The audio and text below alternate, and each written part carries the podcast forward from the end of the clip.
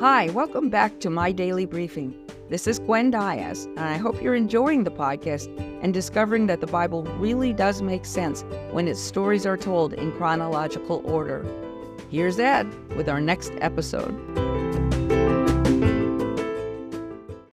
Hi, it's Ed again. Let's go right to episode 301, titled The First Missionary Journey Continues. You can find these events in Acts 14.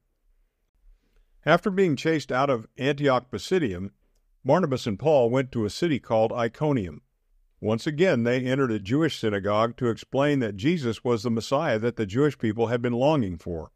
That day, many Jews, as well as Gentiles, put their faith in Jesus. However, the Jews who didn't believe became very angry. They turned everyone they could against the two outsiders. But Barnabas and Paul refused to be silenced. They stayed and spoke boldly and performed many miracles. Soon the whole city was in an uproar. When the two missionaries found out that some of the city leaders were making plans to stone them, they ran off to Lystra. There they continued to share the gospel message. Among those who came to hear them speak in Lystra was a man who had been lame from his birth. He listened carefully to everything Paul and Barnabas said. Realizing that he had the faith to be healed, Paul called out to him, Stand up and immediately the man stood and began walking. When the crowd saw this, they started yelling, These are gods that have come down to visit us in human form. They assumed that Paul was the Greek god Hermes, since he was the spokesperson of the two, and that Barnabas must be Zeus.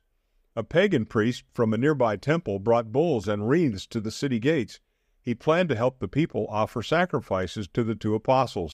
Well, this horrified Paul and Barnabas. They ripped their clothes to show their disapproval and ran among the people, saying, Why are you doing this?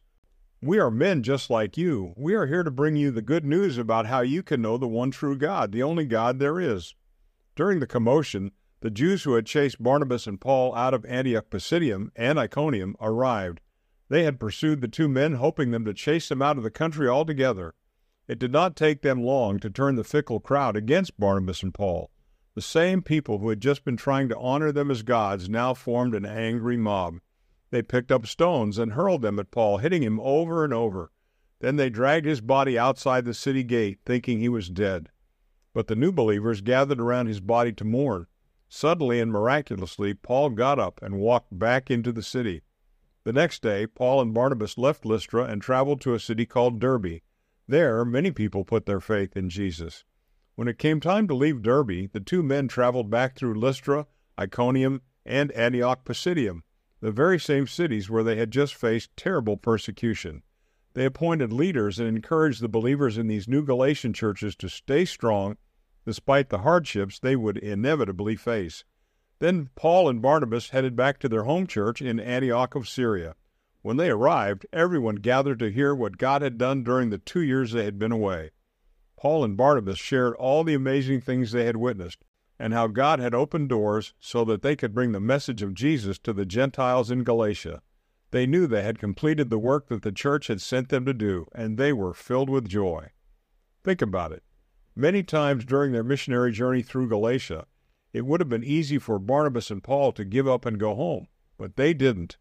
When they finally did return home, they were battered and bruised, but they were filled with joy for all that God had accomplished through them. In 2 Corinthians 4:17, Paul said this about the struggles he went through For our light and momentary troubles are achieving for us an eternal glory that far outweighs them all. So we fix our eyes not on what is seen, but on what is unseen, since what is seen is temporary, but what is unseen is eternal. Now here's the question Do you value God's eternal work more than your own temporary welfare? So many brave people in the Bible did, shouldn't we? Now go and honor God today.